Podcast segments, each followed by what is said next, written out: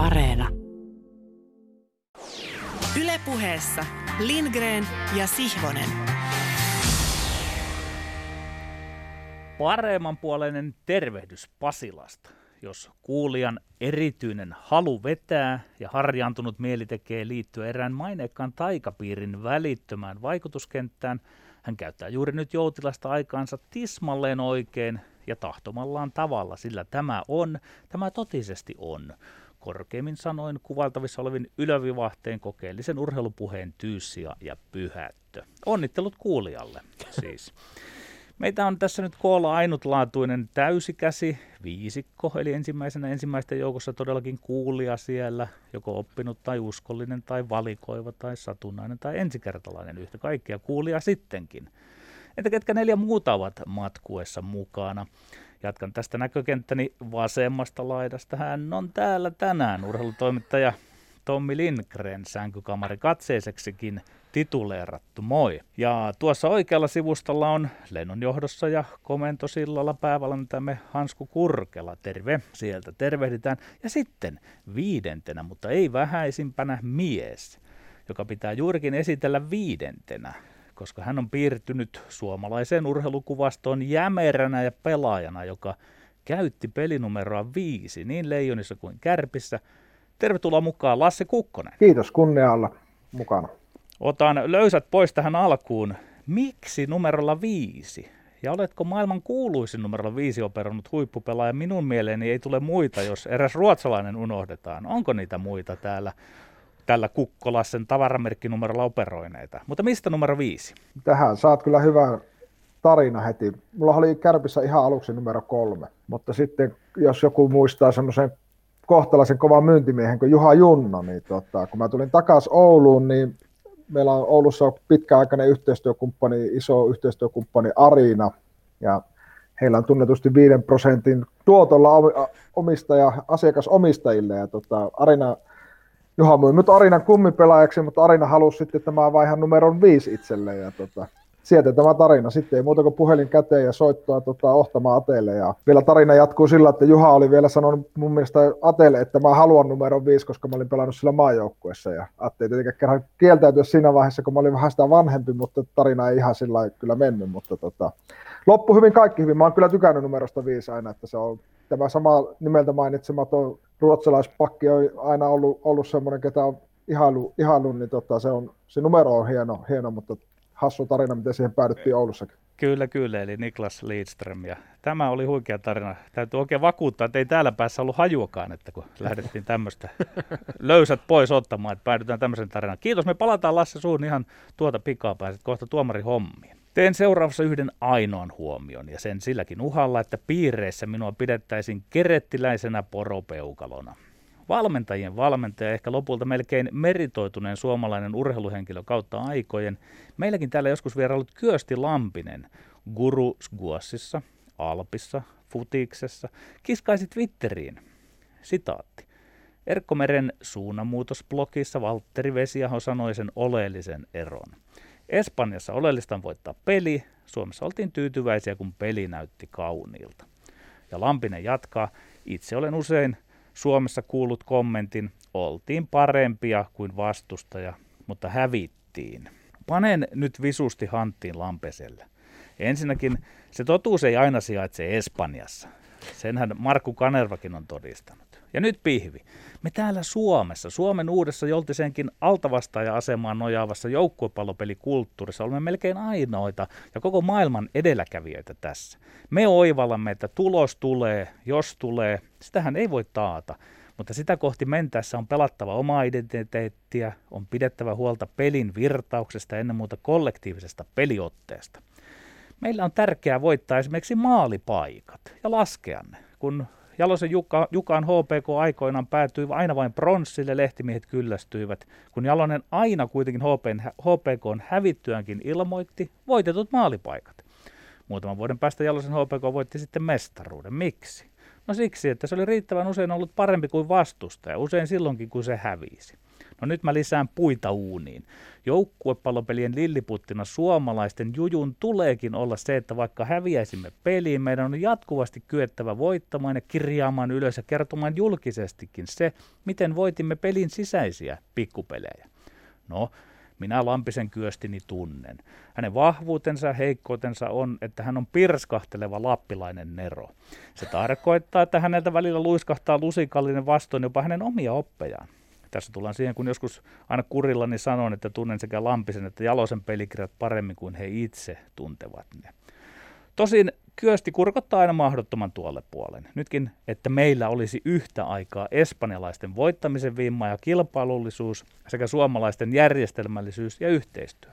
Että noin olisi, suomalaisen yhteiskunnan tulisi olla rakenteeltaan hyvin erilainen, enkä usko sentään, että vaikka Lampinen on muuttanut omiin paljain käsin paljon suomalaista huippuurheilua, että hän vielä vanhoilla päivillään ryhtyisi johtavaksi poliitikoksi ja muuttaisi yhteiskunnankin.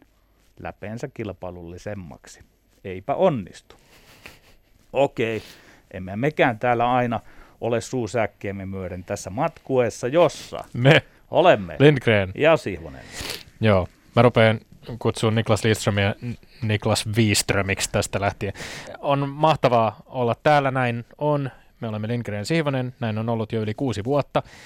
Kohti uutta vuosilukua mennään, kovaa vauhtia. Ja tässä vaiheessa pari merkittävää ilmoitustauluasiaa. Ensinnäkin ensi viikon syyskauden päätösjaksolla on tavanomaisesta poikkeava lähetysaika, kun ensilähetys Yle Puheen taajuudella keskiviikkona 20, äh, kuullaan keskiviikkona 23.12. kello 15.02. Eli perjantain sijaan ensi viikon lähetys kuullaan siis jo keskiviikkona aaton aattona.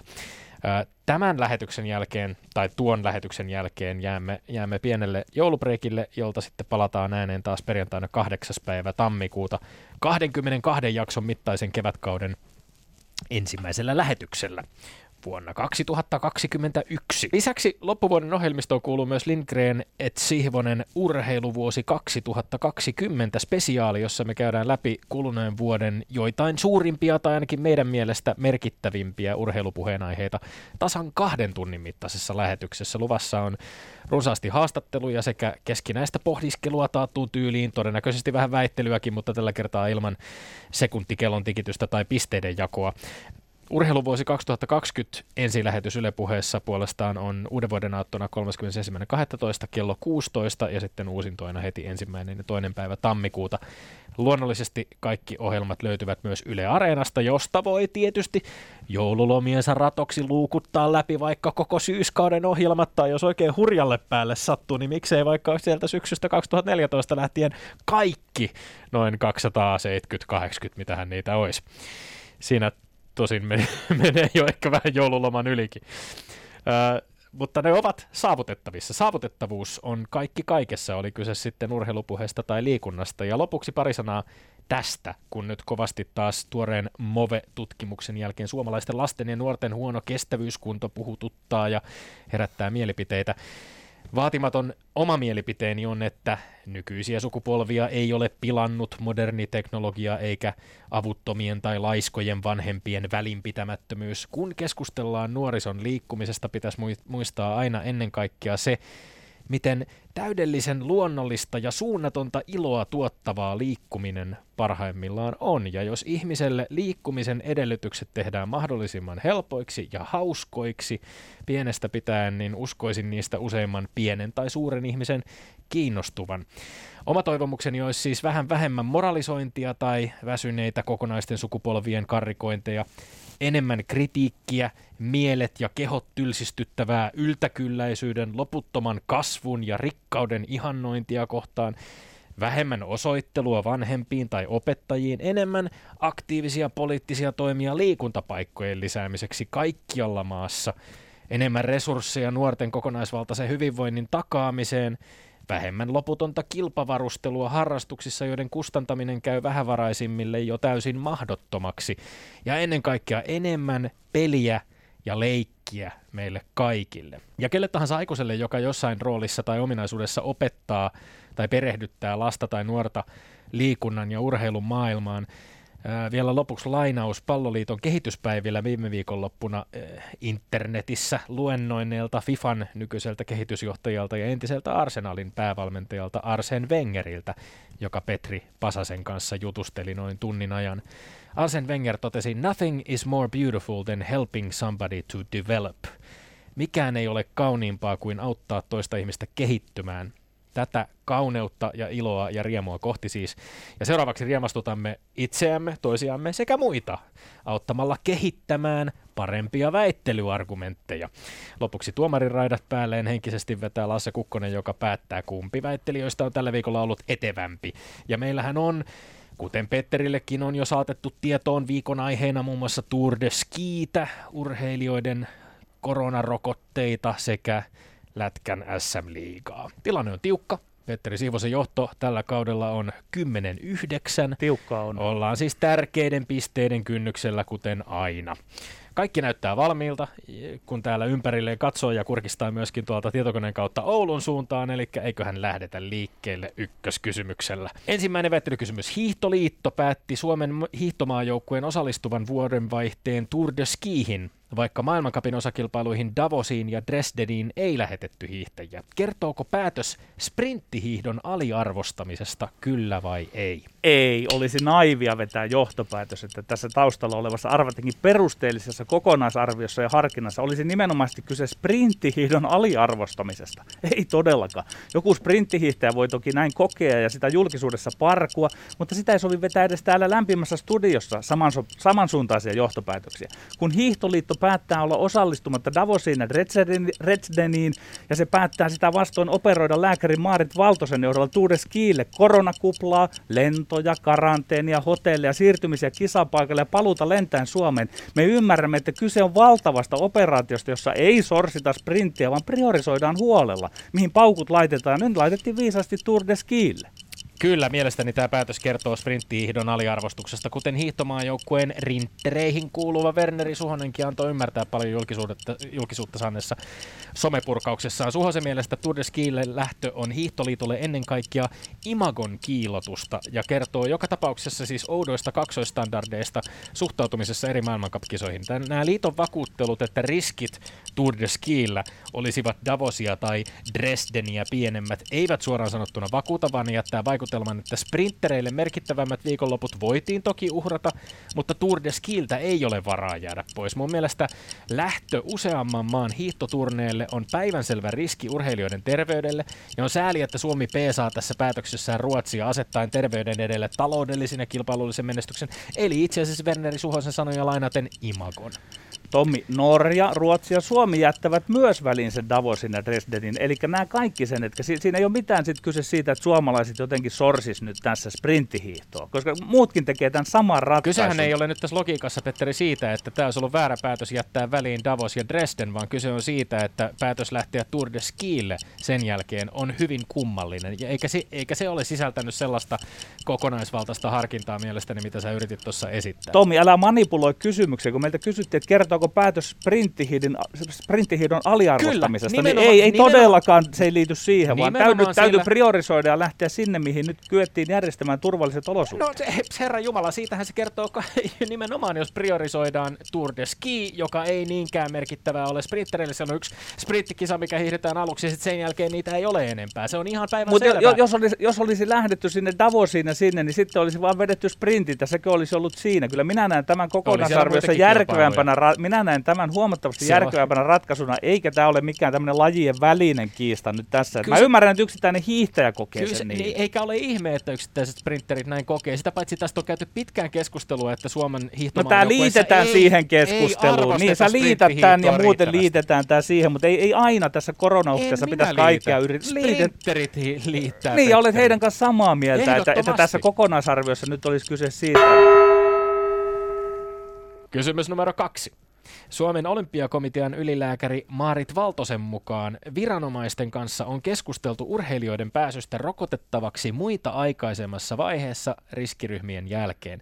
Olisiko koronarokotuksen kiirehtiminen urheilijoille perusteltua, kyllä vai ei? On, eli kyllä. Ja nimenomaan riskiryhmien jälkeen, verrattuna vaikkapa minuun, toimittajakirjailija Sihvosen ja moni urheilija tarvitsee yhteiskunnallisesta vinkkelistä katsoen nopeammin rokotetta päästäkseen työnsä asiaan ja parina kimppuun. Sama pätee Lindgrenin, Hansku Kurkelaan ja Kukkolassenkin. Meille ei ole niin kiire. Eli ensin riskiryhmät, jos on mahdollista sen jälkeen hieman priorisoida. Miksipä ei riskiryhmän jälkeen urheilijoita, esiintyjiä, poliitikkoja, jotta yhteiskunnan kone alkaa pyöriä nopeammin jouhevammin.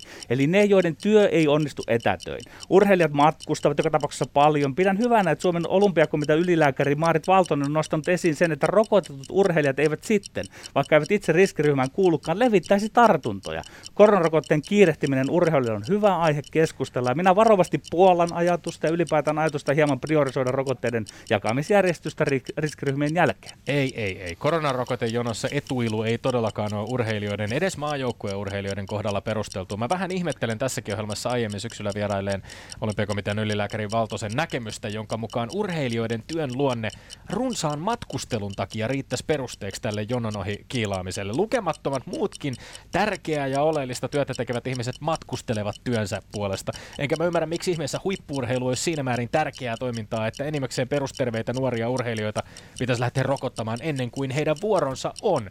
Muualla maailmassa epäilemättä kyllä raha puhuu ja isot sporttitähdet rokotetaan etulinjassa. Suomessa mä en näe mitään syytä tällaiseen. Tommi, sinä puhut etuilusta. Se on aika härskiä sanoa näin, koska tässä vasta käydään sitä keskustelua mun mielestä aiheellisesti. Ja vielä no, tältä on, yhteis- y- niin, yhteiskunnalliselta on... pohjalta pohditaan sitä, että kun on saatu tämä riskiryhmäläiset kuntoon, että jos sitten vähän mietitään, että miten saadaan niitä pyöriä py- pyörimään viihteessä, urheilussa ja aloilla, missä ei ole tämmöistä niin etätyömahdollisuutta niin kuin meillä on. No, jos jätetään väliin tämä etuilusana, niin jos mä vähän haastan tätä valtoslais-sihvoslaista näkemystä, että kun Valtonen toteaa Hesarille, että tässähän tulee se rokottamisen merkitys yhteiskunnallisesti, että matkustavat urheilijat matkustavat, tekevät sitä ammatikseen, he, että he eivät levittäisi tartuntoja, puoltaisi urheilijoiden pääsyä rokotettavaksi Kyllä, vaiheessa. se on viisasta ajattelua. Ei, ei se puoltaisi. Se puoltaisi sitä, että urheilijoita ei laiteta matkustamaan tilanteessa, jossa ei ole vielä välttämättä, se ei ole heidän niin, tai muiden nyt, suomalaisten kannalta Nyt puhutaan jo siitä, että kun voidaan ajatella, että se olisi turvallista, ja sittenhän se on turvallista, kun heitä aletaan urheilijoita mahdollisesti tässä rokottaa. Minä kannatan sitä, ja sen jälkeen kun on riskiryhmät rokotettu, niin sillä on niin kuin sinänsä merkitystä sitten. Että, ja muusikot, myös muusikot. Muut, kyllä, kyllä. Sen takia se... Niskasen rokottaminen on tärkeämpää et, etkö kuunnellut minua, etkö kuunnellut minua. Minähän sanoin, että esimerkiksi muusikot, viihdetaiteilijat ja niin edelleen, poliitikotkin voidaan, se, kenen pitää kokoontua, jotka tekevät hyvää muille sitten siinä, että yhteiskunnan pyörät pyörii. Minä kannatan lämpimästi, että urheilijat rokotettaisiin ehkä heti siinä riskiryhmän kohta jälkeen. Mä, mä, en, mä en saa tästä kiinni, millä tavalla urheilu on semmoista merkityksellistä toimintaa, joka, joka, jota me vaaditaan. Se, se on yksi ammatti, mikä on taloudellisesti merkittävää suomalaisessa yhteiskunnassa. Sitten se tuottaa viihdettä. Kolmas kysymys. Jääkiekon SM-liigaa pelataan aiemmin ilmoitetusta poiketen sittenkin ilman yleisöä 15 ottelun verran välillä 16.12.–30.12. Onko SM-liiga ollut johdonmukainen koronakannoissaan, kyllä vai ei? Kyllä, erittäin johdonmukainen. SM-liiga on pelannut eräänlaista reagointipeliä, eli pelannut koronan suhteen sitä, mitä koronapeli pyytää pelaamaan. Jälkijättöinen arvostelu ei ole mistään kotoisin. Ulostuloja on tehty aina sen hetken parhaan tiedon mukaan. SM Liiga on ollut kuin valtakunnan hallitus, jota myös on turhaan arvosteltu, että miksei keväällä tullut esimerkiksi maskisuositusta. Siihen oli silloin monet syynsä. Samoin siihen, miten SM Liigan puheenjohtaja Heikki Iltonen ensin sanoi, että jos tulee rajoituksia pelit päättyvät, sitten talousmatematiikka näytti, että ei tyhjille katsomalla voi pelata. Sehän on fakta. Toisin kuin Ruotsissa valtio ei anna SM Liigalle rahaa pelata tyhjille katsomoille. Se, että nyt pelataan erittäin solidaarisesti 15 ottelua niin, että kukin seura pyrkii järjestämään yhden kotiottelun tyhjässä hallissa, on loistava ratkaisu. On TV-sopuvuus, näkyvyys, fanit, joiden takia tämä seurojen tekemä investointi kannattaa juuri nyt. Ja on taas uusien johtopäätösten ratkaisuja aika ensimmäinen ensimmäistä 2021 lähtien. Miten sitten pelataan vai pelataanko ollenkaan? Ei, SM Liiga on ollut kaikkea muuta kuin johdonmukainen. Se ilmoitti jo ennen kautta, ettei ilman yleisöjä pelaaminen tule kysymykseen koko kauden osalta. No tämä on helppo ymmärtää. Se ilmoitti toinen päivä joulukuuta hallituksen puheenjohtaja Heikki Hiltusen suulla, että ilman yleisöä pelaaminen ei ole meille taloudellisesti mahdollista. Ja nyt sitten kiekkoa tiputetaan jäähän ilman yleisöä. Mitä johdonmukaisuus tarkoittaa? Johdonmukaisuus on sitä, että esitetyt väitteet ovat yhteensopivia toistensa kanssa. Johdonmukaisuus edellyttää ristiriidattomuutta. Liigan viestit tuntuvat vai vaihtuvan viikosta toiseen ja ristiriidattomuudesta ei ole tietoakaan. SM-liiga ei siis ole ollut johdonmukainen toimissaan, eikä varsinkaan Petteri viestinnässä. Erittäin johdonmukainen siihen nähden, että eihän kukaan ole osannut ennakoida tietää tästä koronasta yhtään mitään. Ja jos Hiltunen jossain kohtaa tota. reagoi sillä tavalla kuin reagoi, niin hän on nyt muuttanut sitä kantaansa. Yhteensä on muuttanut kantaa. Ja tämä 15 peliä, niin sehän on oikein makupala tähän kohtaan, koska ei siinäkään sitouduta pelaamaan tyhjille katsomoille loputtomasti. Mä en tämä on hieno veto. Mä en ihan allekirjoita tota, enkä mä allekirjoita myöskään sitä yhdysmerkkiä, jonka sä vedät hallituksen tai liigan reagointipelille. Hallitus ei ole toiminut samoin kuin SM-liiga, vaan se on nimenomaan tuonut esiin koko ajan erilaisia mahdollisia skenaarioita, jotkut mitä ovat on tästä, edessä. Jotkut ovat tästä eri mieltä. Ja kyllähän totta kai esimerkiksi Arto Mikä... I. Järvelä varautuu kaikenlaisiin skenaarioihin siellä, että jos, jos ja jotkut, jotkut, jotkut, pela, jotkut eivät pysty ja pelaamaan niistä ja näin. tiedottaminen mahdollisimman avoimesti ilman, että suljetaan jo etukäteen pois optioita esimerkiksi pelata ilman yleisöjä on paljon tärkeämpää kuin se, että me mennään viikosta toiseen ihan, eri sam- viestillä. Ihan, ihan samalla Petteri, johdonmukaisuutta kysyttiin. Samanlaista johdonmukaisuutta ja ei-johdonmukaisuutta on ollut yhteiskunnan puolellakin. Että minun mielestä liika on tässä ollut suhteellisesti katsoen erittäin Liikalla johdonmukainen. on ollut aikaa kuukausi tolkulla siitä lähtien, kun tämä pandemia Meillä paheni, kaikilla on ollut eri, eri elämän saroilla ja tähän kun minä sen suhteutan, niin SM Liiga on ollut hyvinkin johdonmukainen siinä, mitä se on tiedottanut ja mitä siirtoja ja ratkaisuja se on aina tehnyt. Tämä on mielipiteeni. se tuntuu olevan, koska sä luulet, että se toistamalla vahvistuu. Ei, ei se... No niin, Lasse Kukkonen.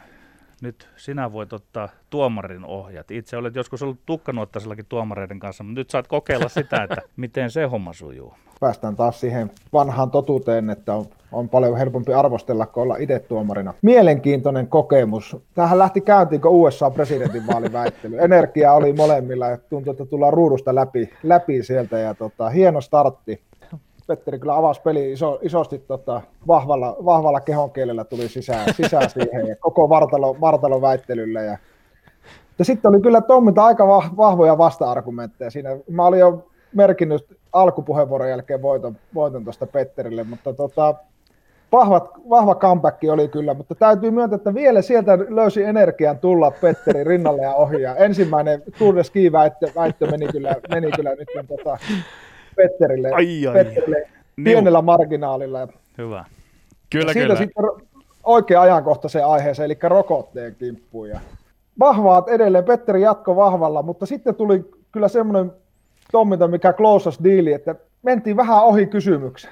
Ja sitä kautta Tommi voittajaksi kyllä tässä. Ei, ei pysytty omalla niin juoksuradalla kyllä nyt. Että hyviä argumentteja, oikein innostui itsekin, mutta sitten oli hieno, hieno less is more kommentti sieltä, mikä, mikä kyllä tota, vei sitten, että nyt ollaan niin yksi yksi tilanteessa. No niin, hyvä. Tämä, tämä etenee äärimmäisen jännittävästi. Mahtavaa. No, ja sitten, sitten oikein tiedätkö, mahtavaa päästä niin loppusuora taisteluun, niin nyt, nyt huomasi sitten, kun lähdettiin USA presidentin vaaleissa, kisaväsymys tuli. Kisaväsymys. En tiedä, johtuuko maskeista, tuliko hapeen puutetta, mutta liika, liika argumentti ei lähtenyt siihen lentoon, mitä odotettu. Me olisi pystytty oikein kunnolla ampuun, ampuun niin alas jompikumpi.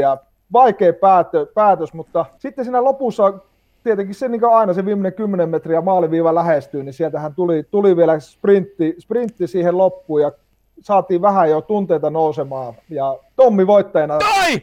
2-1 tämä, tämän päivän väittelykierroksen kierroksen voittajana maali. Se nyt, on sillä sipuli. Nyt taisi nyt tais mennä vähän särölle, pahoittelen. Pahoittelen tuottajalle, tuottajalle mutta tota, tässä, on ollut, tässä on ollut kuitenkin neljän ohjelman loppukirja tasatilanteeseen, joten me päästään 10 ens, 10 joulutauosta Me päästään tappelemaan. joulutauosta tappelemaan ai, siitä, ai, että kumpi johtaa kuule viimeisessä lähetyksessä. Oliko näihin väittelyaiheisiin, Lasse Kukkonen, sinulla lisättävää omia näkemyksiä?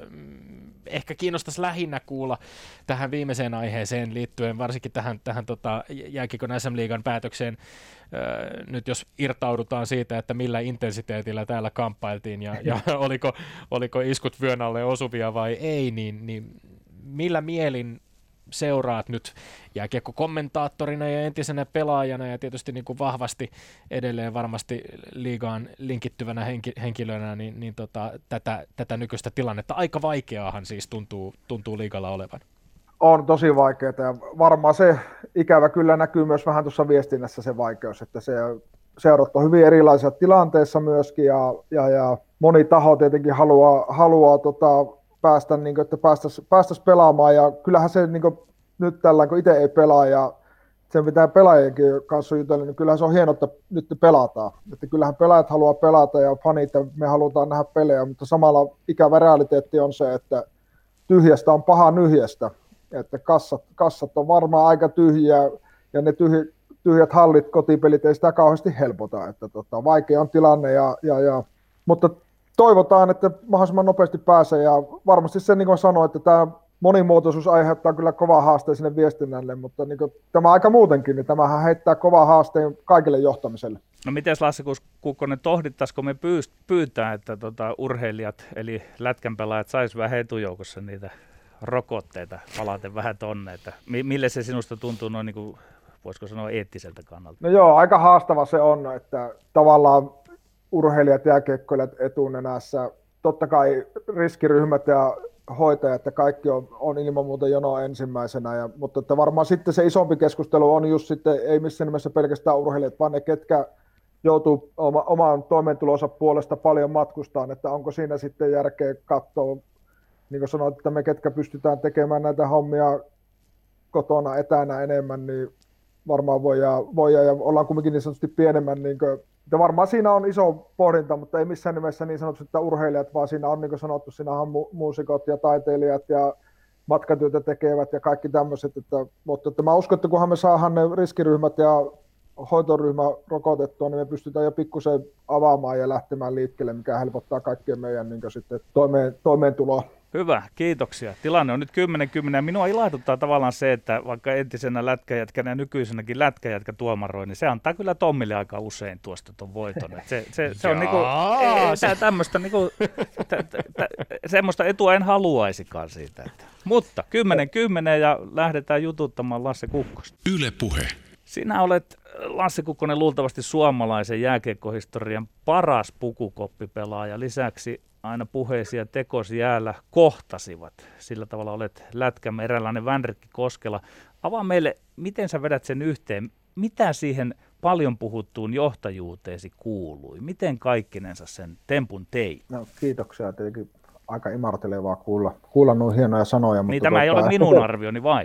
mutta tota, ehkä se siihen, että ne, jos jotakin toivoo, niin täytyy itse pystyä, pystyä eka tekemään ne ja sen takia mä en välttämättä kauhean monesti sanonut, että nyt pitää tehdä hattutemppu, vaan sitten puhuttiin niistä, niistä muista asioista, mitä sinne kentälle pystyy itse tuomaan. Ja, ja sitten se, että pitää pystyä peilistä katsomaan itseensä, jos jotakin on pyytänyt, niin pitää pystyä itse elämään sillä tavalla. No jos mennään konkretiaan, on peli ja erätaukoja, olet ollut kapteenina tuhansissa ja tuhansissa erätaukotilanteissa. Miten toimit niissä? Käytitkö aina puheenvuoron vai saatoitko vain olla hiljaa, jos kaikki oli vaikkapa hyvin? Joo, kyllä mä aika harvoin olin hiljaa, että kyllä mä yleensä jotakin aina sanoin, että ihan muutamia kertoja vaan ollut, ollut hiljaa. Varsinkin silloin, jos on vaikka hyvin mennyt, niin ehkä muistutus siitä sitten, että mitä, miten se yleensä se, vaikka se toinen puoli siihen reagoi ja, ja, ja siihen valmistava, että ehkä se mun ajatus oli, että mä sanon mieluummin ääneen ne asiat siinä erätavalla, kun harmittelee eräaikana, että olisi pitänyt sanoa, oli ne sitten hyviä tai huonoja tavallaan uhkakuvia tai, tai positiivisia asioita, mutta se, että puhutaan rehellisesti miltä tuntuu ja mikä fiilis on. Ja aistitaan vähän sitä joukkojen fiilistä, että mihin, mihin päin se on niin se kuuluisa momentumi tai se semmoinen ilmapiiri on menossa. Tämä toimii eräänlaisena eh, johdantona myöskin niille, jotka, eh, jos kuulijoidemme joukossa on sellaisia, jotka eivät ole niin, niin tota, eh, perillä sinun kiekkuurastasi, mutta Iltasanomien Harri Pirisen tuoreessa jutussa sua kuvataan näin. Lasse Kukkonen oli jääkiekkuurallaan leimallisesti johtaja. Kukkonen 39 laskee olleensa viime keväänä päättyneellä urallaan noin 20 joukkueen kapteeni. Kolmesti hän nosti kana- ensimmäisenä Kanadamaljaa kasvattajaseuransa Oulun kärppien kapteenina, Leijonien vuoden 2011 maailmanmestarijoukkueessa ja kärppien kevään 2005 mestariryhmässä hän oli varakapteeni. Tähän sanapariin leimallisesti johtaja haluaisin tarttua. Millaiset ominaisuudet sun mielestä Lasse Kukkonen tekee jääkiekkoilijasta leimallisesti johtajan? Sä puhuit jo siitä pukukopissa äänen, äänen pitämisestä siitä, että, että tietysti niin kuin on, on aktiivinen, mutta että onko, onko tämä kapteenin rooli sellainen, joka on tavallaan niin kuin tullut vaan vähän niin kuin puoliksi itsestään, joka sinulle on annettu, että se on havaittu sinussa, että tässä meillä on kapteeni, vai onko se sellainen, jota sä oot aktiivisesti tavoitellut myöskin? No ehkä se äh, tavoitellut on vähän väärä sana. mutta tota, kyllä mä oon aina sitä pitänyt isona kunnia-asiana ja pyrkinyt kehittyä siinä. Ehkä se on enemmän se sana, että pyrkinyt olemaan pelaaja, kuka pystyisi ehkä inspiroimaan ja auttamaan niitä pelaajia ja joukkuetta siinä ympärillä. Mitä ne, mitä ne on ehkä ne vielä ne ominaisuudet, jotka, jotka tekee jääkiekkoilijasta sellaisen kap, kapteenityypin, johtajatyypin? No kyllä se ehkä kiteytyy siihen, että täytyy olla valmis kulkemaan sitä polkua ensin itse. Miten tota... Että ei näistä muita heikoille jäille, vaan, vaan mennään itse ja sitten myös olla sinut sen tuloksen ja kantaa se vastuu, mikä se, onko se tulos sitten hyvä tai huono, niin että pystyy, on sen verran sinut itsensä kanssa, että pystyy kohtaamaan niitä haasteita. Onko se sitten sit eräänlaista niinku uhrautumista, kun sä sanot, että ei heitetä heikoille jäille ketään muuta, että tavallaan tilanteessa ehkä, jossa ei välttämättä itse tarvitsiskaan ottaa niin kuin niskoilleen vastuuta joissain asioissa, niin, niin tekee sen, koska se kuuluu kapteenille. Niin, ei se ehkä uhrautumista, enemmän se on sitä välittämistä mun mielestä ja semmoista sitä, että ainakin itse on kokenut se hyvin vahvasti joukkueurheilun hienomman asian sen, että, että kun se oikeasti on, on epäitsekäs se yhteisö, niin siinä voi omia, omiakin unelmia saavuttaa, niin uskoo siihen, että kun tekee epäitsekkäitä tekoja, niin se tulee takaisin sitten jossain vaiheessa jollakin tavalla. Entä jos Lassi Kukkonen valmentajien pelaajien välillä oli näkemyseroja, kumman puolelle asettuit ja miten toimit sitten ehkä välittäjänä siinä tilanteessa? Vai tarvitsiko siinä asettua aina jommalle kummalle? No, totta kai joskus on tilanteita, tilanteita ja mun lähtökohta oli siihen se, että mä haluan, että, ja mä kyllä pyrin aktiivisesti oman mielipiteeni tuomaankin valmennuksen tietoa ja toivon, että he ottaa sen niin kuunteluun, mutta samalla mun mielestä päävalmentaja, joka on kuitenkin tulosvastuussa sitten taas niin minun kapteenina niin yläpuolella, niin hänellä pitää olla oikeus tehdä päätökset, ja sen jälkeen mun, mun tehtävä on sitoutua siihen ja tuoda, tuoda niin joukkueelle se tieto, että he pystyvät myös sitoutumaan siihen, siihen asiaan. Ja, ja itse asiassa meillä toimi tosi hyvin, kun sitä asiasta oli oikeasti avoin keskustelu, niin sen jälkeen meillä oli myös, mulla oli myös niin sanotusti perustelut joukkueelle, että miksi me jotakin asioita tehdään sillä kun tehdään. Sulla on ta- takana pitkä parinkymmenen vuoden ura ja sä oot, oot pitkällä perspektiivillä myöskin niin kuin nähnyt sitä jää, jääkiekon evoluutiota, sitten miten, mitä peli on, miten peli on kehittynyt tässä viimeisen parin vuosikymmenen aikana ja, ja tästä ehkä tästä kapteenin roolista ja siitä keskusteluyhteydestä tai siitä, siitä valmentajien ja pelaajien välisestä suhteesta haluaisin kuulla näkemyksessä, että onko, onko siinä näiden parin vuosikymmenen aikana tapahtunut jonkinlaista muutosta? Miten jos sä vertaat nyt tätä 2020-lukulaista liigajoukkuetta vaikkapa verrattuna siihen, että millaista se oli tuossa 2000-luvun alussa? On, onko, kun usein puhutaan siitä, että tämmöinen vanhan kantaisempi johtaminen, ehkä valmentaminenkin on ollut vähän semmoista ylhäältä alaspäin hierarkista. Onko se tänä päivänä muuttunut? Onko se erilaista? Onhan siinä tapahtunut ihan valtava muutos, varsinkin ehkä semmoisen viimeisen kymmenen vuoden aikana, jos 2010, että tietenkin se, sehän myös näkyy meidän, niin kuin, ehkä semmoista teki aikaisemmin sivuista yhteiskunnassakin näkyy se, että tota, se semmoinen, ehkä jos ennen me kasvettiin ja totuttiin siihen sen tavallaan diktaattorimaisempaan johtamiseen ja ylhäältä käskemiseen, niin kyllähän me nyt on paljon kuljettu niin jääkiekkoympyröissä varsinkin niin siihen inspiroivaan johtamiseen ja siihen niin yksilö, herätetään se yksilö omaa mielenkiintoa etsiä sitä vastausta ja ratkaisuja ja kehitystä kehitystä. Ja mä uskon siihen, että se on yksi suurimpia asioita, minkä takia vaikka suomalainen joukkueurheilu tällä hetkellä pärjää niin, niin hyvin suhteessa kuitenkin faktoihin, eli siihen, että me ollaan pieni maa.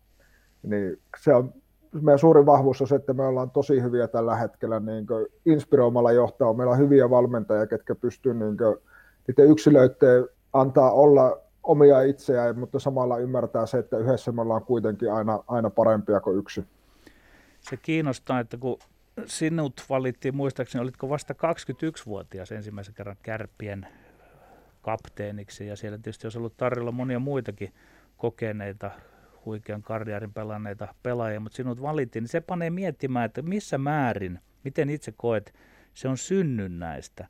Ja nyt ehkä päästään vielä siihen tuossa jossain kohtaa, että olet pikkusen opiskellut tämmöisiä henkisen valmentajan asioita, niin – onko se semmoinen kukkolasse johtajuutesi, onko se neuvottavissa, opetettavissa, koulutettavissa muille kapteenille eteenpäin vai, vai onko se jotenkin semmoinen synnynnäinen ominaisuus? No, no, on siinä varmasti synnynnäisiäkin ominaisuuksia ja tota, vahvasti mä niin itse uskoisin, että mulla on vahvasti kotoa opittua, isä, isältäni opittuja malleja. Ihan siis hän, hän niin kuin, miten hän elämänsä elää edelleenkin, että, että sieltä se tulee se tietty toimintamalli, minkä päälle se sitten se Kukkosen Lassen tapa pelata ja elää on, on rakentunut. Ja ehkä siihen, että kun nuorena pääsi kapteenisti, niin mulla oli onnekas tilanne, että mulla oli kokeneita pelaajia, ketkä hyväksy sen hyvin avoimesti ja tuki ja antoi hyviä neuvoja esimerkiksi sen, että, että sun ei tarvitse muuttaa, että sut, sut on valittu kapteeniksi sen takia, mitä sä oot, eikä sen takia, että sun pitäisi nyt olla jotakin muuta, muuta vaan päinvastoin, että on rohkeasti oma itsesi ja jatkaa niin samalla lailla. Ja tietenkin siinä niin kuin ikä tulee, niin ihminen kasvaa ja muuttuu, mutta se perusajatus siitä, että ehkä siinä se tavallaan se omakin ajatus on siihen, että meillä on monia tapoja johtaa, johtaa persoonassa ja jokaisen pitäisi löytää se oma, mikä on niin aidosti, ja se ai, aidosti oma itse, itsensä oleminen on parasta johtamista, se herättää luottamusta ihmisissä. Se, se tuntuu, että se on opeteltua, vaikka puhutaan paljon val- valmentavasta johtamisesta, niin jos mä nyt opettelen ulkoa lauseita, mitä Petteri mulle kertoo, mitä se on, ja menen puhumaan niitä, niin se ei herätä luottamusta, eikä se ole aitoa, mutta jos mä kuuntelen Petteriä ja sisäistän, että mitä se mulle tarkoittaa, ja sen jälkeen toteuttaa sitä oman persoonan kautta, niin sitten mulla on mahdollisuus onnistuakin siinä. No sinä et koskaan ollut, näin voi uskallan sanoa, et ollut ehkä joukkueesi paras pelaaja. Niin johtiko se siihen, että sitten otit oikein ottamalla vahvan otteen tästä kapteeniudesta ja ikään kuin kasvatit sillä omaa pelaajuuttasi ja tässä tulee mieleen se, että NHL olet taas nähnyt varmasti sitä, että siellä paras pelaaja kerta kaikkiaan valitaan kapteeniksi. Että oliko sinulla näin, että kaikki se, mitä näkyy kentällä, ei välttämättä ollut se sinun kokonaiskäsityksesi itsestäsi pelaajana, vaan oikeastaan niin viljelemällä viljelit sitä kapteenin puolta itsessäsi. No joo, varmasti siinä on, on totuus, että niin kuin sanoin, että kyllä se oli itselle niin kunnia-asia ja samalla myös semmoinen, missä mä niin tavallaan halusin kehittyä, kehittyä ja oppia ymmärtämään paremmin sitä, mitä, mitä kaikkea se voi olla ja mitä se tarkoittaa ehkä itselle ja minkälainen itse on sitten ihmisenä ihmisenä. Että varmasti se oli, oli myös semmoinen asia, missä niin koin, että, että mä pystyn ehkä auttamaan joukkuetta. joukkuetta että jos niin sanoin, että jos ei niitä hattutemppuja kovin useasti tullut, niin koin, että ehkä tällä puolella mä pystyn sitä yhteisöä mahdollisesti auttamaan kohti niitä unelmia enemmän. Ollaanko me koskaan kuitenkaan nähty julkisuudessa semmoista todellista Lasse Kukkosta. Minusta siinä oli mielenkiintoinen hetki, kun voititte mestaruuden keväällä 18 ja tanssit jotain muotitanssia siellä televisiokuvissa ja sitten sinusta sanotaan, että olet aikamoinen huumorin viljelijä. miten huumori liittyy tähän tuota johtajuuteesi? No kyllä mä itse koen sen, siis joo varmasti varsinkin noin pelien ympärillä mä olin hyvin, hyvin niin kuin, totinen torvensoittaja. Mun lähestymistapa ja mä koen, että mä saan parhaan itsestäni irti sillä, että mä oon niin tietyllä tavalla menossa niin kamppailulajin nyrkkeilyotteluun ottelu sinne. Koen se hyvin vahvasti niin kaksinkamppailu tilanteiden kautta. Mutta sitten toinen, että kyllä mä niin koen, että välipäivinä aikoinaan Heikkilän Kake sanoi, että välipäivinä pitää pystyä hyppynällä laittaa löysälle, että jaksaa kiristää sen pelipäivänä. Että se täytyy olla se ja sitten myöskin huumori on loistava keino poistaa esimerkiksi jääkiekkojoukkueessa olevaa stressiä ja, ja semmoista ehkä sitä negatiivista kilpailupuolta, että jos mä pystyn 38-vuotiaana kapteenina kilpailutilanteessa vaikka nauraa itselle, niin mä uskon, että se tuo mua lähemmäs sitä nuorta pelaajaa kuin se, että mä, mä komennan sitä. Tässä on tänäkin syksynä julkaistu, julkaistu tota, tutkimuksia esimerkiksi siitä, että miten, miten kiekkoilijat esimerkiksi jak, jaksavat omassa työssään ja toit esiin itsekin tämän stressin. Minkälaisena ongelmana sä pidät sitä tänä päivänä e, nimenomaan suomalaisten ammattijääkiekkoilijoiden keskuudessa, tai jos, jos ajatellaan liikapelaajia. Nyt eletään tietysti niin kuin täydellistä poikkeustilaa, joka on varmasti niin kuin stressaava tila ihan, ihan kaikille tavalla tai toisella, mutta jos, jos ajatellaan vähän sitä semmoista niin kuin normaalimpaa maailmaa, jossa täy, täydelle hallille pelataan illasta toiseen use, useampaan kertaan viikossa. Kovat paineet tietysti oman, ja, oma, oman peliuran ja, ja sitten myöskin niin kuin joukkueen puolesta. onko siinä sellaista, mä mainitsin ilon ja hauskuuden tuossa alku, alkupuolella ohjelmaa, jotenkin pelin ja leikin ja semmoisen urheiluun liittyvän ilon, ilon ja hauskanpidon, niin onko se liian totista touhua tänä päivänä se kiekon pelaaminen? Mä oon siitä aika samaa mieltä tavallaan kuin tuon valmennuksen suhteen, että siinä on tultu isoja askeleita oikeaan suuntaan, just sen, että me ruvetaan kohtaamaan niitä pelaajia ensin ihmisenä ja sitten pelaajana – pelaajana ja oppia tuntea niitä ihmisiä, koska mehän ei kukaan tiedä, että mitä, mitä vaikka te ette vielä tämän haastattelun jälkeen tiedä, että mitä Kukkosella se arkeen kuuluu ja mitä haasteita Kukkosella se arjessa on. Niin. Mutta samalla niin siinä on paljon tekemistä vielä, vielä ja me ollaan niin hyvällä tiellä, mutta siihen pitää, pitää uskaltaa panostaa ja mä uskon, että seurat niin junioritoiminnasta lähtien, mun mielestä se oli hyvin mitä sanoit, että kyllähän, meidän täyt, kyllähän se peli täytyy olla niin kuin, iloinen ja hauska tapahtuma. Ja jos mä niin ittenikin mietin, oikeastaan viimeiset kolme-neljä vuotta, mä mietin tavallaan kysymystä, että miksi mä pelaan. Ja tavallaan mulla oli nuorempana, mä luulin, että se syy on se voittaminen. Kunnes mä vähän niin kuin vasta loppuurasta tajusin, että se syyhän oli se kilpailu, eikä edes se vastustaja vastaan, vaan reeneissä joukkuekavereita vastaan. Eli ihan sama kilpailu, mistä syystä se pikku Lasse on tuohon lähikentälle aikoinaan mennyt. Toki se halusi voittaa sen naapurin pojan, mutta vaikka se häviskin, niin seuraavana päivänä se tuli uudestaan kilpailemaan sinne. Se harmitti vähän aikaa, mutta se syyhän oli se kilpailu, se nautinto siitä, kun silloin vielä onnistui ne harhautuksetkin useammin kuin ehkä aikuisuralla. Niin. Mutta tavallaan se, että kyllähän se täytyy niin pohjimmaisen paras suoritus lähtee siitä tekemisen niin nautinnosta. Voi olla tosissaan, täytyy olla tosissaan, mutta täytyy muistaa, että se täytyy myös olla hauska ja meidän täytyy löytää tilaa sille huumorille ja nauramiselle ja välillä niin joukkueiden välilläkin niin positiiviselle niin kunnioitukselle siitä kilpailusta. Ja varmaan nyt tämä poikkeusaika nostaa sen, että kun me otettiin vaikka viime keväänä pelit pois, kyllä aika moni kaipasi sitten sitä, että olisi saanut pelata. Että se ei tullutkaan näitä, kun olisi saanut voittaa mestaruuden, vaan se, että kun olisi saanut pelata. Ja vaikka sitten aika moni pelaajakin sanoi, että vaikka olisi sitten päättynyt kar- karmaisevaan tappioon ne playerit, niin olisi ollut kivempi päästä sillä ko, ko, tota, pelit lopettamalla. Tuossa katsottiin Lasse Kukkonen hieman taaksepäin ja pohdittiin sitä sinun johtajuutta siellä joukkueessa. Kyselläänpä nyt hetki sitä, että mitä sinulle kuuluu nyt ja liitetään tämä siihen keskusteluun, että aika monet lopettaneet urheilijat potevat jonkunlaista kaipuuta ja on jopa mielenterveyden ongelmia ja muuta.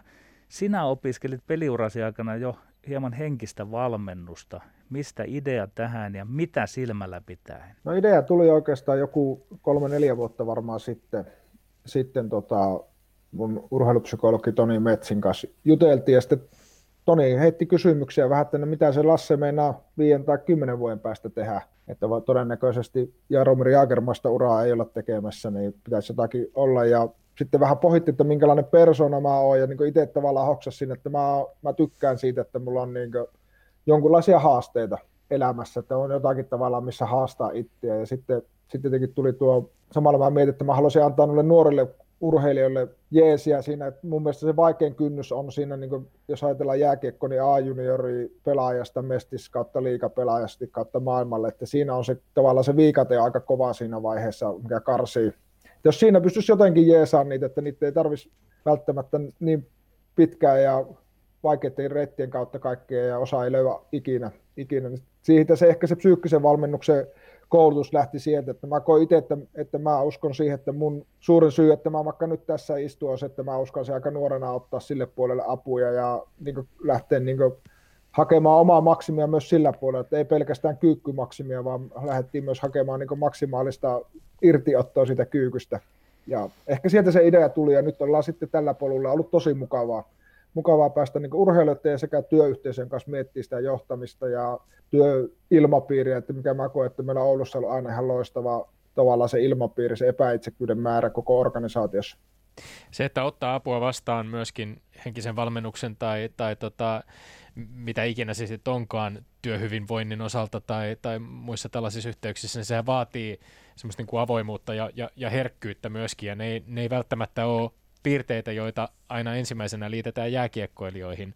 Ö, onko tässäkin suhteessa tapahtunut ehkä jonkinlaista muutosta, että jääkiekkoilijan ö, muotokuva, voisiko sanoa, niin on, on tänä päivänä jo sellainen, että lät, lätkäjätkäkin voi olla herkkä ja avoin ja, ja myöskin niin kuin, ö, myöntää heikkouksiaan esimerkiksi. No joo, on varmasti, että sekin liittyy paljon tähän, niin kun meidän yhteiskunta kasvaa ja kehittyy, niin myös siihen, että kaikkein helpohan se on, että lätkä jätkä on 185 senttinen ruskea silmäinen, 95 kiloinen ja that's it. Että kaikki on niin samasta muotista. Mutta niin kuin me ja tiedämme, kaikkea, on, mitä, li, mikä liikkuu. niin, mutta kun meitä on joka, jokaisen niin lokeroon ja ryhmään ja kaikkiin niin pukukopissakin, niin se on hieno asia ja sitten se, että, että, että me uskalletaan niistä puhua ja että se on luonnollista, että me ymmärretään se, että tavallaan semmoinen vanha sanonta, että tehdään yksilöstä joukkue, niin muutetaan se siihen Jürgen Kloppin hieno, että yksilöt tekee joukkue, joukkue. Että me tarvitaan erilaisuuksia, että jos me halutaan oikeasti olla hyvä joukkue.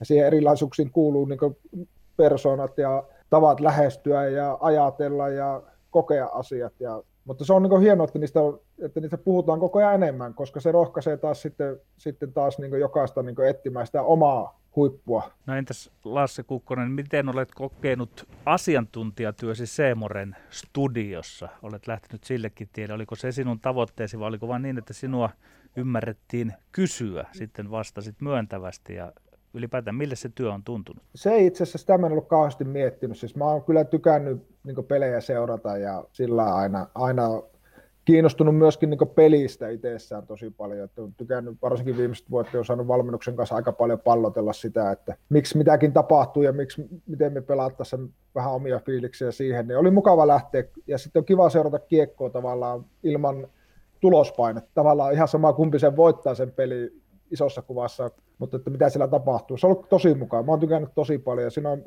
sitten myös niin itse tykkään, kun siellä on kokeneita jääkiekon ammattilaisia, niin siellä saa hyviä kulissikeskusteluja myös sitten jääkiekosta.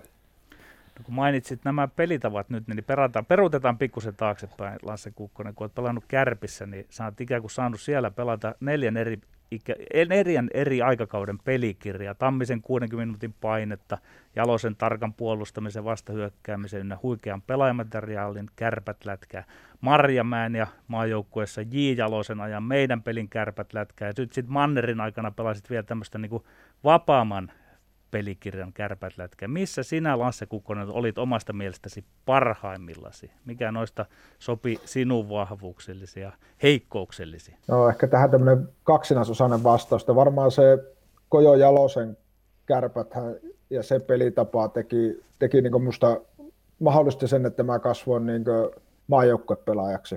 Että sieltä mä löysin niin tavallaan sen mun pelillisen kivi, kivijalan ja semmoisen, millä mä pystyin ehkä sitten tekemään sen uraan, eli se puolustuspelaaminen ja sitoutuminen siihen ja sen niin ymmärtäminen oli se, mutta että kyllä mä koen, että mä silti, silti niin monipuolisinta lätkää pelasin niin Maremäen late, latealaisuudessa, että se tuki sitten taas ehkä kaikkein parhaiten kuitenkin tietyllä tavalla mun ominaisuuksia tai jopa sitten voisi sanoa, että niiden puutteita. Se, että sen niin kuin, mä uskon, että mun tavallaan yksi vahvuus pelaajana oli semmoinen niin pelin lukeminen ja se tavallaan tuommoisessa pelisysteemissä se tietyllä tavalla korostuu. Että sitten jos ajatellaan Mamba, mä tykkäsin Mamban jääkiekosta, mutta se on taas sitten siinä mielessä haastavinta itselle, että sun pitäisi aika paljon pystyä voittamaan esimerkiksi yksi tilanteita vaikka kiekollisena, niin ei ihan kolahan meikäläisen niin vahvuusalueelle. Kärpistä se alkoi ja Kärppiin se päättyi. Pelasit ensimmäisen kerran Kärppien aikuisten edustusjoukkueessa kaudella 99-2000 tosiaan ykkösdivisioonassa ja sen liiganousun jälkeen sitten ensimmäisen SM Liigakauden tasa 20 vuotta sitten 2000-2001. Kuten tässä jo aikaisemminkin mainittiin, jo nuorena 2002-2003 ensimmäistä kertaa kapteenina, sitten 2003 lähtö Pohjois-Amerikkaan Black Hawksin organisaatioon työsulkukaudella paluu Kärppiin uran ensimmäinen Suomen mestaruus seuraavakin kausi Kärpissä ja Pronssia, sitten seuraavat seitsemän vuotta NHL, AHL, KHL, yksi kausi Elite minkä jälkeen sitten lopullinen paluu vielä seitsemäksi kaudeksi kapteenin C-kirjaan rinnassa Kärppiin. Sun tämä tavallaan ura on kattanut sen koko, koko 2000-luvun niin kuin merkittävimmän suomalaisen kiekkodynastian rakennusvaiheen ja toteutumisen. Oulu Kärpät on vienyt seitsemän mestaruutta, yhteensä 12 SM-mitalia 2000-luvulla. Miksi? Mitä, mitä Oulussa on osattu tehdä paremmin kuin suomalaisilla muilla kiekkopaikkakunnilla? No kyllä mä tavallaan se lyhyesti niputtaisi semmoiseen niin yhteisöllisyyteen. Ja se ei niin missään nimessä koske pelkästään niin joukkuetta tai edes joukkuetta ja valmennusta, vaan koko, koko seura-organisaatiota plus kaikki muut seurat siinä lähellä ympärillä. Ja sen jälkeen niin kaikki yhteistyökumppanit ja muut, että, että itsellekin on tullut ihan hirveä määrä niin hyviä ystäviä sieltä niin elämään. Ei pelkästään niin semmoisia, ketä moikkaat hallilla, vaan voisi jopa sanoa, että nykyistä parhaista ystävistä monet on tullut sen yhteisön kautta. Ja se semmoiseen tietyllä tavalla, mä uskon, että se 90-luku, mikä vietettiin Divarissa, aika monta karsinta pettymystä, niin tavallaan, niin jos vähän kliseisesti sanot, niin siitä karisi pois ne, ketkä tuli hakemaan omaa klooria, koska siinä ei lopussa enää mitään kunniaa ollut. Niin se oli pelkästään tuskasta. Niin sen jälkeen, ketkä siinä oli, niin kasvoi, koko yhteisö kasvoi aika yhteen sitten. Ja sitten kun se nousu tapahtui, niin oltiin niin tavallaan valmiita sitten siihen, että siinä ei ollutkaan kukaan enää hakemassa pikavoittoa itselleen tai jotain näkyvyyttä tai omaa ekoa, vaan oltiin aidosti niin valmiita tekemään epäitsekkäitä asioita. asioita ja tota, ja niin monesti tietty tuska täytyy olla ennen kuin jotakin kaunista syntyy. Ja se 90-luvun tuska kärppien osalta poiki sitten aika kaunista asiaa myöhemmissä polvissa. Onko sellaista kuin etelä-pohjoinen asetelma, että olitteko te puolen Suomen joukkue? Oliko se yksi tekijä sille, että tästä teistä ja kärpistä tuli semmoinen niin vahva yhteisöllinen ilmiö? On siinä varmasti niin vinha perä, että kyllä niin edelleenkin, jos täällä niin pohjois liikkuu, niin kyllähän kärpät tunnetaan tosi hyvin joka puolella, on semmoinen yhdistävä tekijä ja se on tietenkin hienokin asia. Ja toisaalta niin jos ajatellaan ihan urheiluakin, niin kyllähän me myös niin kuin, me tarvitaan sitä vastakkainasettelua, koska se kiinnostaa taas ihmisiä ja totta kai se sytyttää meitä katsojina, mutta myös pelaajia. Tässä on yksi kysymys. Olet puhunut aikaisemmin, käytit sanaparia epäitsekäs yhteisö, ja se yhteisöllisyys korostuu, kun, kun puhut Kärpistä ja puhut, puhut Oulusta. Mä oon tässä lähetyksessä, me ei olla koskaan tavattu, ja, ja mä oon aika monen kertaan nostanut, nostanut sua esiin sellaisena itselleni hirveän niin kuin rohkaisevana esimerkkinä siitä, miten urheilija voi vaikuttaa hankalissa tilanteissa, myöskin yhteiskunnallisissa tilanteissa. Sä lausuit kärppäkapteenina seuran julkaisemalla Tervetuloa Suomeen Refugees Welcome-viestin sisältäneellä videolla syksyllä 2015 näin. Parasta meidän joukkueessa ja Oulussa on yhteisöllisyys se, että tehdään asioita yhdessä ja hyväksytään kaikki sellaisina kuin ovat. Meille on tullut paljon ihmisiä, jotka tarvitsevat turvaa ja apua. Pidetään yhdessä huoli, että he pääsevät elämän alkuun täällä pohjoisessa Oulussa. Kukin voi auttaa omalla tavallaan ja tyylillään. Keinoja on monia. Ja sitten videon yhteydessä oli, oli linkki punaisen ristin verkkosivuille. Tämä tuli hetkellä, jolloin Suomessa nähtiin ja kuultiin aika monia hyvinkin kielteisiä maahanmuuttovihamielisiä rasistisiakin viestejä ja, ja kaikkien kärppäfanien tai lätkäfanien reaktio tuohon sun tai kärppien videoon ei ollut mitenkään, mitenkään ruusuinen. Millaisen jäljen tämä niin kuin kannanotto ja, ja julkituleminen tavallaan sen oman yhteisösi edustajana tuolla hetkellä on suhun jättänyt? Mitä sä siitä nyt ajattelet? No en mä tiedä, jättikö se sinänsä niin kuin, minkälaista niin jälkeä itselle, että, tota, että kyllähän niin kuin, edelleenkin se oma fakta on se, että, että jos ihmiset on tänne tullut, niin emme voi niitä nyt tuonne Oulussakin tälläkin hetkellä niin on kumminkin pakkasta ja muuta, emme voi niitä tuonne ulos missään nimessä jättää. Se on sitten muut tahot, ketkä käy niin sen virallisen prosessin läpi ja sitä varten me tavallaan meidän täytyy luottaa vähän niin kuin jääkikkopelissä, että meillä on tuomarit, meidän täytyy luottaa, me ei pystytä ilman tuomareita pelaamaan, niin meillä on yhteiskunnassa tähän niin mallit ja muuta, mutta samalla se, että ei se tilannetta niin helpota, että jos me ei, ei niin jätetä, jätetään ihmiset niin kokonaan ulkopuolelle. Puolelle, että tota, totta kai mä ymmärrän, se, se herättää vieläkin yhteiskunnassa tosi vahvasti mielipiteitä piteitä siihen, pitäisikö urheilijat ottaa kantaa ja muuta. muuta tota, edelleenkin mä olen sitä mieltä, että mä itse asiassa siitä silloinkin muutaman kanssa juttu, että me ei edelleenkään mun mielestä otettu poliittisesti kantaa, me otettiin kantaa vaan siihen tilanteeseen, mikä oli niin akuutisti päällä, päällä niin kuin, että kyllä mä nyt toivon, että jos mun tyttö tuolla kävelee ilman takkia, niin joku sille takia antaa. Että Eli, tota, oli niin... se, oliko se sitten mun vika, että se on siellä ulkona, jos se oli, niin se on sitten varmaan viranomaisten tehtävä hakea mut sitten pois sieltä sieltä tota, laittamista lasta pihalle, mutta että kyllä mä nyt toivoisin, että sille joku, joku taki antaa. Otetaan vielä muutama sana tähän leijonista. Sinä oli tavallaan rakastettu ja jopa vihattukin leijonat pelaajan sillä, että taasko se Kukkonen on valittu sinne, mutta me ammattilaiset tietysti ymmärsimme, että miksi sinut sinne valittiin. Olet maailmanmestarin moninkertainen MM-mitallisti, olympiamitallisti. Mitä leijonat merkitsi, on merkinnyt sinulle? No kyllä siis, no niin kuin tiedätte ja on puhuttukin, että mä en nyt en kuitenkaan tavallaan sen näkyvin ja taitavin pelaaja ikinä ollut, enkä varmasti lahjakkainkaan tietyllä tavalla, niin kyllähän se on niin kuin, muistan, kun joskus 95 katsonut pelejä esimerkiksi, kun maailmanmestaruus voitettiin, kun Ville, Ville laittoi kiekkoa pussia ja Juti nosti pokaaleja, niin. Sitten, että pääsi joskus niin kuin, ainakin juniorimaajoukkueeseen ja sitten aikuisten kisajoukkueeseen, niin on ihan suunnaton kunnia ja on tosi otettu siitä, että on saanut edustaa Suomea. Ja kyllä mulla oli niin tosi iso kunnia joka kerta päästä sinne mukaan ja jokainen, jokainen reissu on jäänyt niin hienosti mieleen ja mahtavia ihmisiä, että sielläkin on niin huoltoryhmät ja kaikki ne tullut läheiseksi ystäviksi ja paljon pelaajia, kenen kanssa ei ole seurajoukkoissa pelannut ikinä, mutta kenestä on tullut niin hyviä ystäviä, kenestä on ollut niin tosi paljon niin hyviä muistoja. Että kyllä se on huikea, että on niin mahdollisuus saada edustaa Suomea ja, ja sitten se myös aika paljon yhdistää tuolla maailmalla, että pelataan vastakkain eri sarjoissa, vaikka ei muuten tunneta, niin kun tunnetaan maajoukkoista, niin on kiva käydä syömässä ja muuta. Että mahtava kunnia ihan huikeita muistoja ja, ja, ja hieno asia ja on tietenkin kiva katsoa nytkin, että kun taas maajoukkuepelit vähän pyörähtelee ja siellä on junnuleijonat on maailmalla ja tulee koko ajan putkesta uutta leijona pelaajaa. Tietenkin nyt on kiva katsoa, että siellä on korissa putis on kovassa puumissa ja salibändi ja kaikki, että joukkuelajit on pärjännyt hienosti, se on aina kiva nähdä. Nouseeko joku turnaus maajoukkueen osalta ylitse muiden ja tässä saat tietysti käyttää arvioisi sitä, että miten itse sen koit. Ei mitään tarvitse laittaa objektiivista arviota, että mikä oli kova turnaus ja miten siinä pärjättiin. No kyllä ehkä semmoiset, niin mähän silloin Torinon joukkueeseen tuli niin kesken mukaan, mä olin sen viimeisen viikonlopun neljä päivää siinä, niin tavallaan se kun tupsahti sinne tietenkin, tietyllä tavalla täysin joukkueen ulkopuolisena siihen loppupätkälle, ja se kertoo varmaan sitä joukkueesta, että silti mulla oli semmoinen olo sunnuntai-iltana, että mä olin kuulunut siihen joukkueeseen koko ajan. Että mut otettiin, niin Suomen kiekon legendat otti mut todella hyvin vastaan ja osaksi joukkuetta. Ja, ja se tavallaan aukasi itselle myös silmiä siitä, sille, että, että kun niin hyvätkin yksilöt on valmiita niin paljon tekemään niin joukkueena hommia, että kuinka niin tavallaan isot mahdollisuudet Suomikiekolla on pärjätä, pärjätä sitten. Ja tietenkin se antoi itselle uskoa myös, että kun oli mukana siinä, että tässähän voi ihan itsekin tehdä niin uran tässä jääkiekossa. No missä... Se oli semmoinen niin tietyllä tavalla käänteen tekevä itselle niin henkilökohtaisesti sen oman uskon kanssa, että pystyy kehittymään hyväksi pelaajaksi.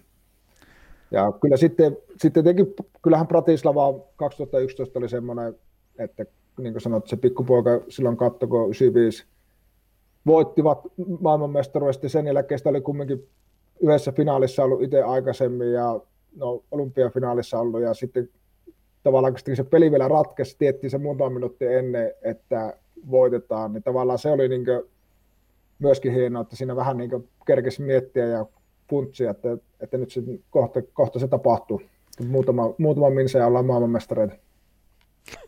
Annetaan ympyrän sulkeutua tähän. Äh, on ollut hieno päästä jututtamaan sinua Lasse Kukkonen. Kaikkea hyvää tulevalla urallasi sekä, sekä psyykkisen valmennuksen puolella että TV-kommentaattorihommissa ja minne ikinä Kukko Lassen tie viekään. Kiitoksia, oli tosi mukava olla. Ja sitten Tommi Lindgrenin mainekaat urheiluterveiset. Lähtevät äh, lainausmerkeissä toiseen kotimaahani Paolo Rossille viime viikolla vain 64-vuotiaana kuolleelle pa- jalkapalloilijalle, josta kirjoitin futiksen MM-kisojen alla 2014 näin. Vuoden 1982 Italian maailmanmestaruuden aikaan olin vasta viisivuotias. Äitini oli leikannut sanomalehdestä Paolo Rossin kuvan ja nupittanut sen ilmoitustaululle puhelimen viereen. Noihin aikoihin puhelin oli kiinni seinässä. Sen ulkoapeteltujen numeroiden kampeamisessa kesti ikuisuus, eikä sillä voinut twiitata hehkutuksia Italian heiveröisen tähtihyökkäjä Rossin ihmetteoista. Tuon kuvan takia ja kiitos Mamma Tuijan olin vuoteen 86 mennessä valinnut Italian omaksi suosikkijengikseni, eli Grazie signor Rossi e buon viaggio. Me olemme Lindgren ja Sihvonen, pysykää tyylikkään. Voidetta rakoon ja ruuvi kiinni. Ylepuheessa Lindgren ja Sihvonen.